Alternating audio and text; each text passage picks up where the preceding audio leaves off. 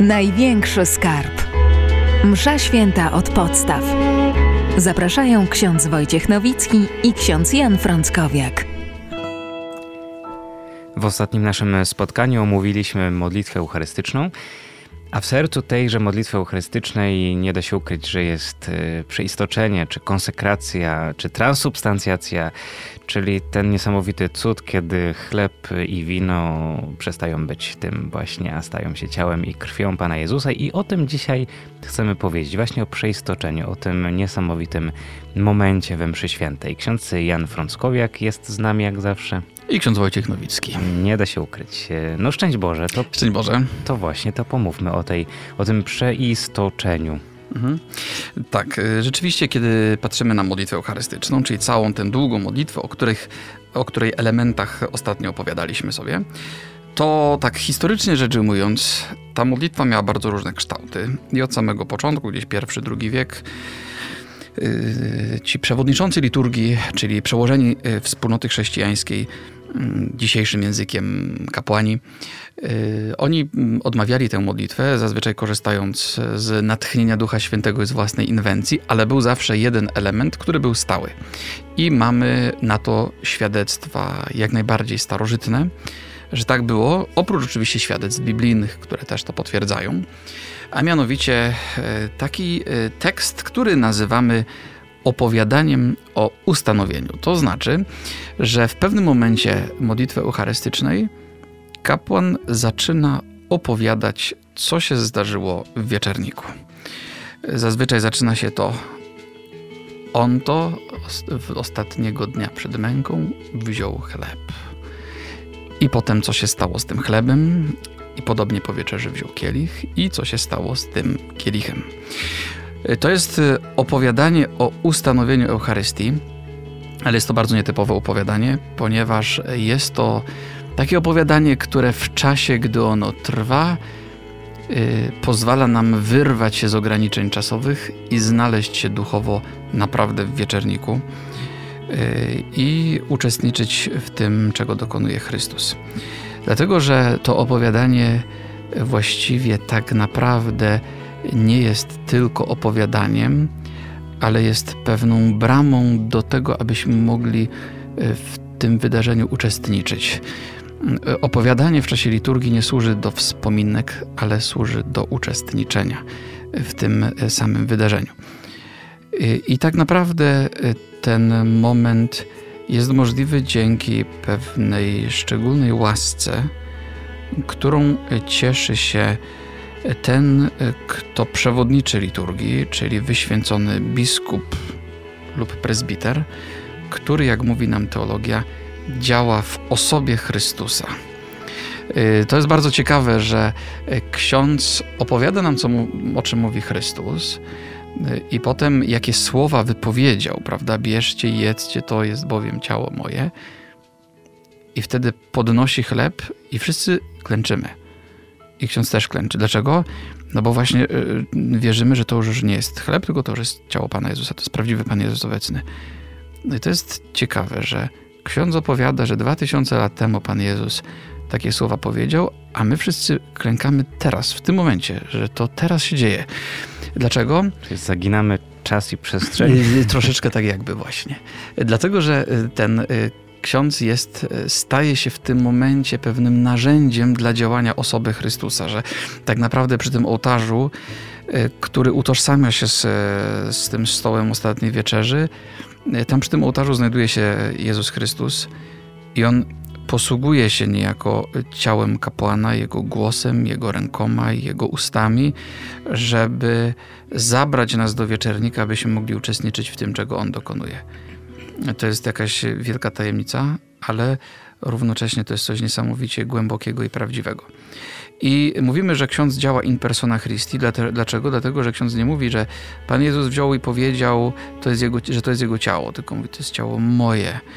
E, właśnie, te słowa wypowiada Chrystus i kapłan działa w jego osobie, czyli nie tylko e, w jego imieniu albo w jego zastępstwie, tylko w jego osobie. To znaczy, że e, tak naprawdę Chrystus i kapłan są w jakoś ściśle utożsamieni właśnie w tym momencie i że chociaż oczy widzą kapłana, to oczy wiary mają prawo widzieć tam Chrystusa.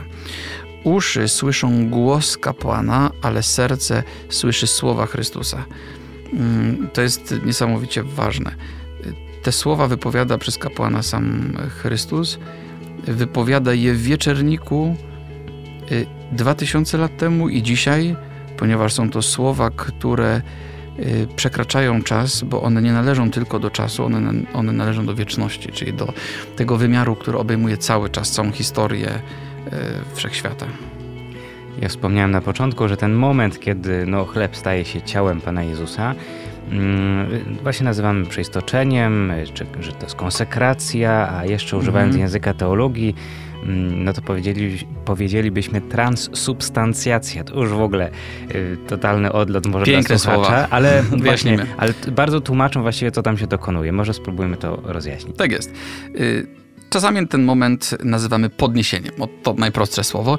Dlaczego? Dlatego, że zaraz po wypowiedzeniu słów ustanowienia, e, czyli właśnie bierzcie, jedzcie, bierzcie i pijcie, e, kapłan podnosi najpierw e, ciało pańskie, potem kielich z krwią pańską, ten y, piękny zwyczaj sięga gdzieś mniej więcej XIII wieku, jeśli chodzi o podniesienie hostii, podniesienie kielicha pewnie z 2-3 wieki później. Mm, a to było związane z takim y, głębokim pragnieniem, o nim kiedyś tu wspominaliśmy, które się gdzieś mniej więcej koło XIII wieku w Europie pojawia, pragnieniem oglądania hostii, że ludzie chcieli wpatrywać się w hostię. I ponieważ wielu ludzi wtedy czuło się bardzo niegodnych e, przyjmowania Komunii Świętej, bo czuli swoją grzeszność, mm, to bardzo pragnęli chociaż popatrzeć, jak najczęściej widzieć hostię i duchowo ją jakoś wchłonąć w siebie. Oczywiście my dzisiaj podkreślamy to, że wiadomo, że każdy z nas, no nie ma wśród nas ludzi, którzy mogli powiedzieć, że jesteśmy godni Komunii Świętej, ale równocześnie Kościół nas ośmiela do jak najczęstszego przyjmowania Komunii Świętej. Oczywiście pod odpowiednimi warunkami, o których jeszcze sobie powiemy e, za jakiś czas. Więc podniesienie, czyli ukazanie nam wszystkim, to jest, to jest jedna z takich nazw. Inna nazwa to jest konsekracja. Mówimy o konsekracji, że chleb i wino są konsekrowane. E, dlaczego są konsekrowane? Konsekracja to w ogóle oznacza poświęcenie Bogu na własność. Dlatego mówimy na przykład o życiu konsekrowanym, czyli o siostrach zakonnych, braciach, ojcach e, zakonnych, którzy są konsekrowani, czyli są poświęceni Bogu na własność. Mówimy też, że kiedy biskup wyświęca diakona, księdza albo innego biskupa, to odmawia modlitwę konsekracyjną, czyli modlitwę o uświęcenie tego człowieka, to znaczy o to, żeby Bóg go wziął na własność. No i rzeczywiście skutkiem tej modlitwy jest to, że z takiego człowieka nie da się zdjąć tych święceń, ponieważ już to jest na własność oddane. Ten człowiek jest oddany na własność.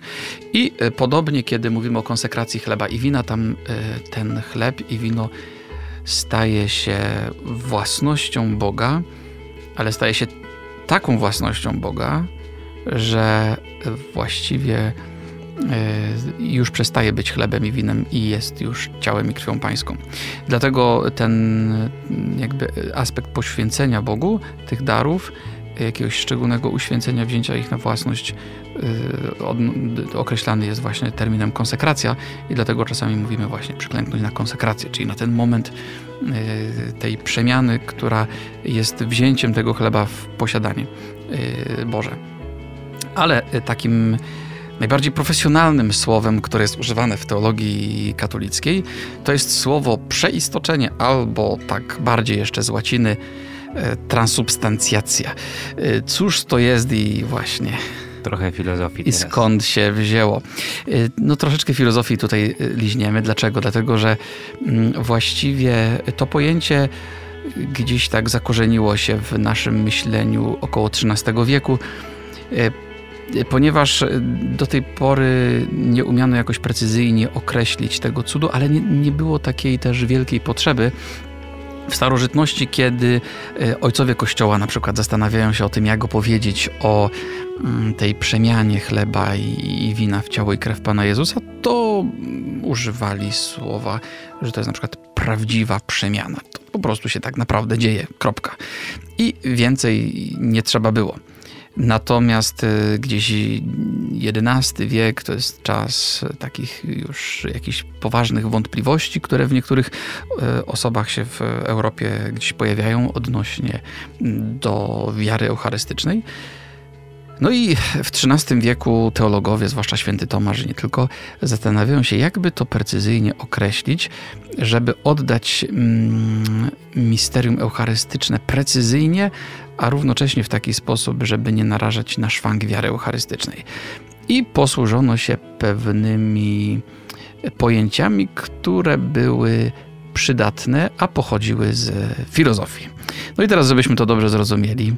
Otóż Filozofowie y, te, tego czasu, korzystając z doświadczeń Arystotelesa i innych filozofów greckich y, i nie tylko, no, twierdzili, że o każdym przedmiocie możemy powiedzieć dwie rzeczy, albo wskazać na dwie wa dwa ważne elementy. To znaczy, że każdy przedmiot ma pewną jakąś istotę swoją, czasami nazywaną właśnie substancją, i równocześnie ma pewne przypadłości, czyli cechy.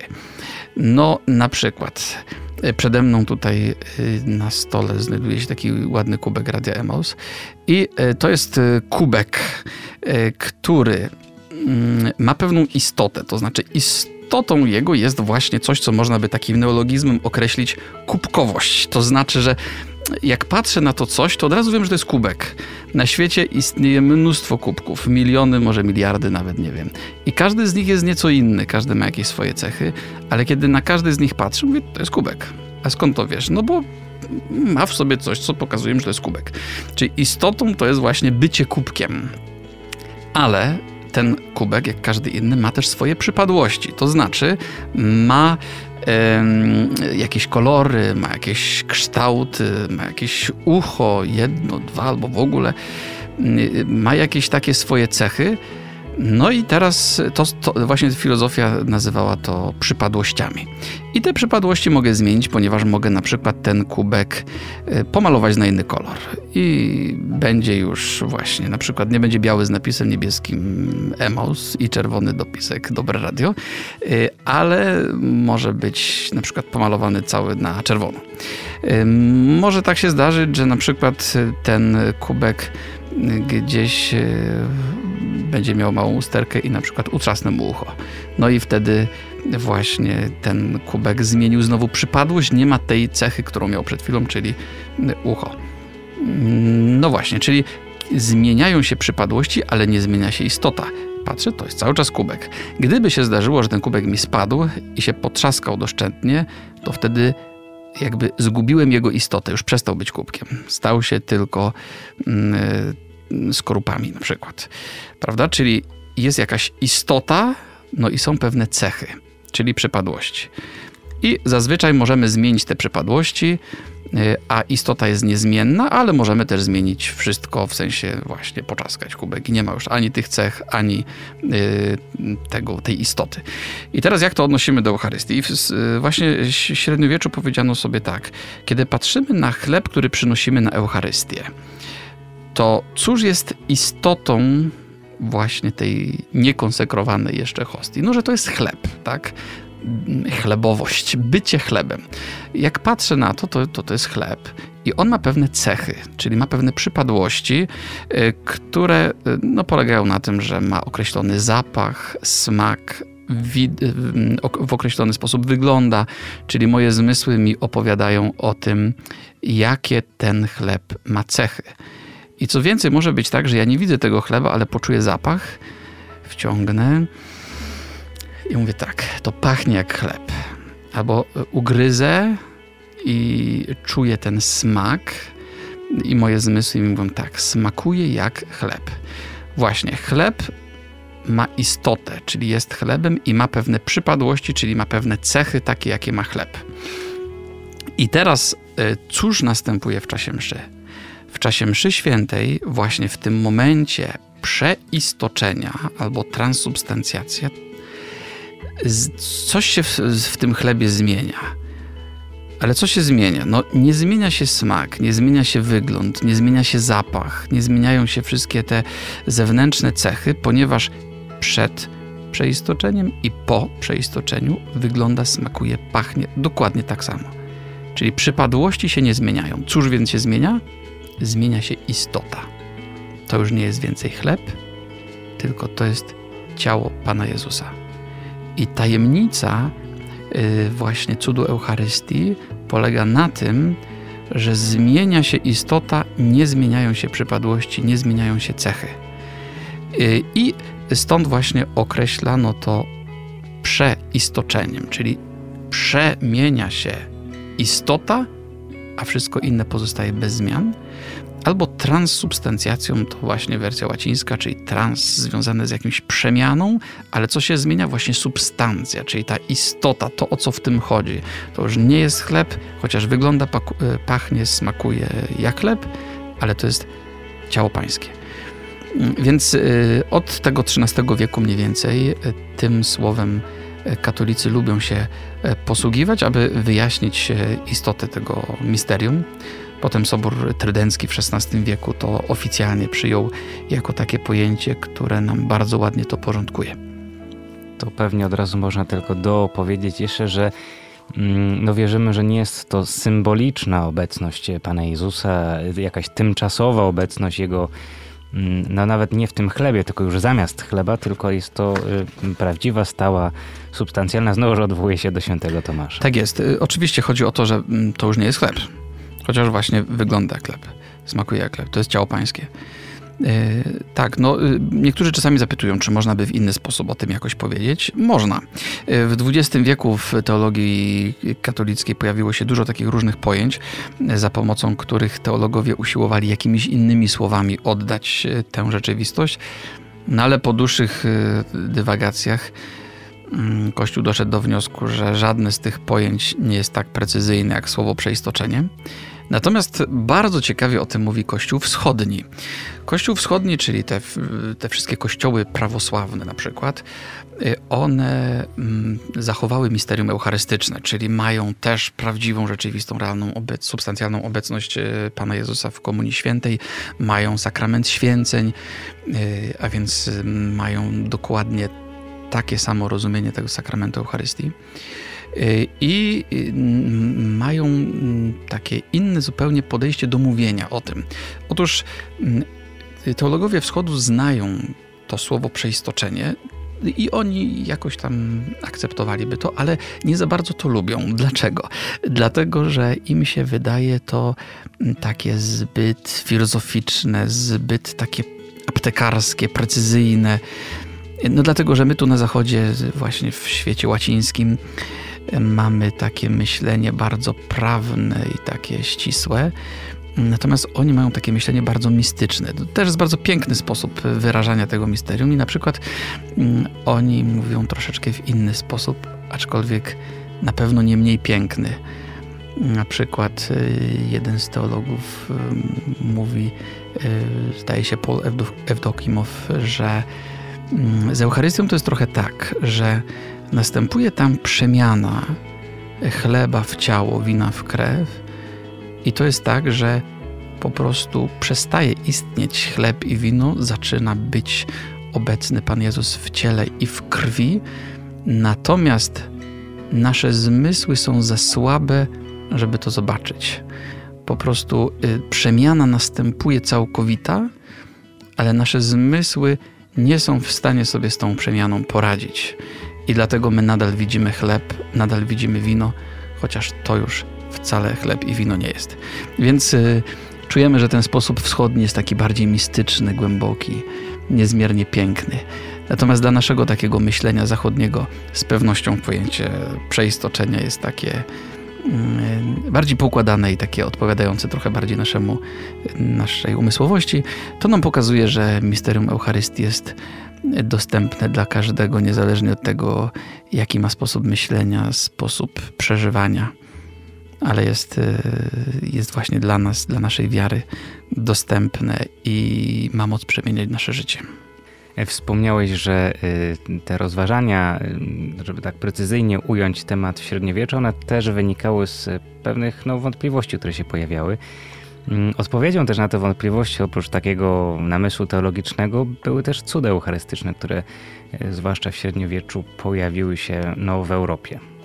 Pewnie nie tylko w średniowieczu, ale chodzi o to mianowicie, że rzeczywiście Pan Jezus, żeby przekonać nas do e, wiary w Eucharystię, daje nam czasami takie znaki, e, które mają nas też od strony organoleptycznej trochę podbudować, a mianowicie, że zdarza się czasami coś, co tak potocznie nazywamy sobie cudami eucharystycznymi, chociaż Eucharystia każda jest cudem eucharystycznym, e, ponieważ chleb rzeczywiście przemienia się w ciało, wino w krew.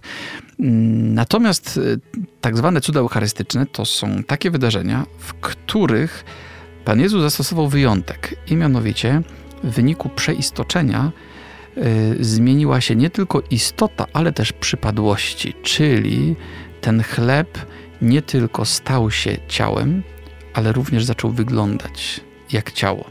I podobnie z krwią pańską. Jest kilka takich, czy jest wiele takich miejsc na świecie, gdzie tego typu wydarzenia się zdarzyły, mm, czy miały miejsca. Mm, miejsce. Pewnie jednym z najbardziej znanych to jest Lanciano, czy inne to jest Orvieto, e, włoskie wydarzenia, włoskie miejscowości, w których rozegrały się mm, przepiękne wydarzenia.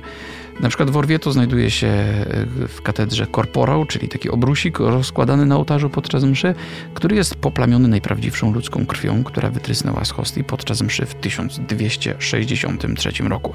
Jak ktoś będzie w Orvieto, może się tam wybrać do katedry i zobaczy ten właśnie korporał z tą krwią. Aczkolwiek warto zobaczyć kiedy, bo on nie jest na stałe pokazywany, tylko jest odsłaniany hmm. no, w kilka takich właściwie wydarzeń w ciągu roku. Tak. Natomiast w miejscowości Lanciano to wielu pielgrzymów, będąc we Włoszech jeszcze w czasach przedepidemicznych i mamy nadzieję w czasach poepidemicznych, e, właśnie się tam wybiera. Mianowicie, mianowicie w tym Lanciano w ołtarzu takim głównym jest relikwiarz, w którym znajduje się hostia, która w VIII wieku zamieniła się w tkankę ludzkiego mięśnia sercowego oraz pięć grudek krwi grupy AB, która z tej hostii wypłynęła. W XX wieku naukowcy przeprowadzili bardzo takie ciekawe obserwacje, badania, które e, po pierwsze potwierdziły ludzkie pochodzenie relikwii, to znaczy, że e, to jest naprawdę krew ludzka, e, ale także wykazuje jakieś cechy, których my nie możemy zrozumieć w naszej fizyce. No, na przykład, kiedy położono te grudki na szalkach wagi, to niezależnie w jakich proporcjach one były układane na tych szalkach, zawsze waga była w równowadze. Niezależnie od tego, czy po jednej stronie położono dwie grudki, po drugiej trzy, czy po jednej jedną, a po drugiej cztery, e, ta waga zawsze była w równowadze. No to nam pokazuje, że właśnie Eucharystia przekracza naszą doczesną fizykę i że krew pańska to jest krew pańska niezależnie od, że tak powiem, ilości, czy objętości, czy wagi e, tych e, właśnie e, postaci. A do się warto wybrać, bo kościół jest bardzo niepozorny, malutki. Wchodzicie z takiej ciasnej uliczki i naprawdę można podejść dosłownie na wyciągnięcie ręki do tego tak no, relikwiarza właściwie. -hmm. tak? tak jest, właśnie. Więc to są pewne takie znaki, które mają nam uświadomić wielkość tego misterium, w którym w każdej Eucharystii uczestniczymy. Pewnie takich y, miejsc, gdzie podobne cuda eucharystyczne dokonały się, można by wskazać jeszcze wiele. Z najbardziej znanych można wspomnieć wydarzenia w Sienie, które miały miejsce i to aż dwukrotnie w 1330 i w 1730, w Maceracie w 1356, a z takich nowszych to chociażby Buenos Aires 1996 rok, e, Guadalajara 2013, czy w polskich miejscowościach w Sokółce w 2008 i w Legnicy w 2013. I w wielu przypadkach badacze nie potrafią znaleźć naukowego wyjaśnienia tych zaistniałych faktów, a wszystko zgadza się z perspektywy wiary. Bardzo często ten kawałek ludzkiego ciała, który e, właśnie znalazł się w miejscu hostii, jest, e, okazuje się być kawałkiem mięśnia sercowego i to jeszcze człowieka, który właśnie przeżywa agonię. Mm, I co więcej, grupa krwi zawsze jest ta sama i zawsze zgadza się także z krwią znalezioną na całunie turyńskim. Y, gdyby kogoś z naszych słuchaczy to interesowało, to można to mm, doczytać w internecie, jest mnóstwo artykułów na ten temat. Y, jest też wiele wspaniałych książek na ten temat. Jedna z najbardziej pewnie znanych to książka Cuda Eucharystyczne, Eucharystyczne fenomeny w życiu świętych. Yy, Joan Carol Cruz, przegląd 36 takich właśnie wydarzeń eucharystycznych. To wszystko czasami w głowie nam się nie mieści, a jednak możemy to zaobserwować, a wszystko zgadza się z perspektywy wiary.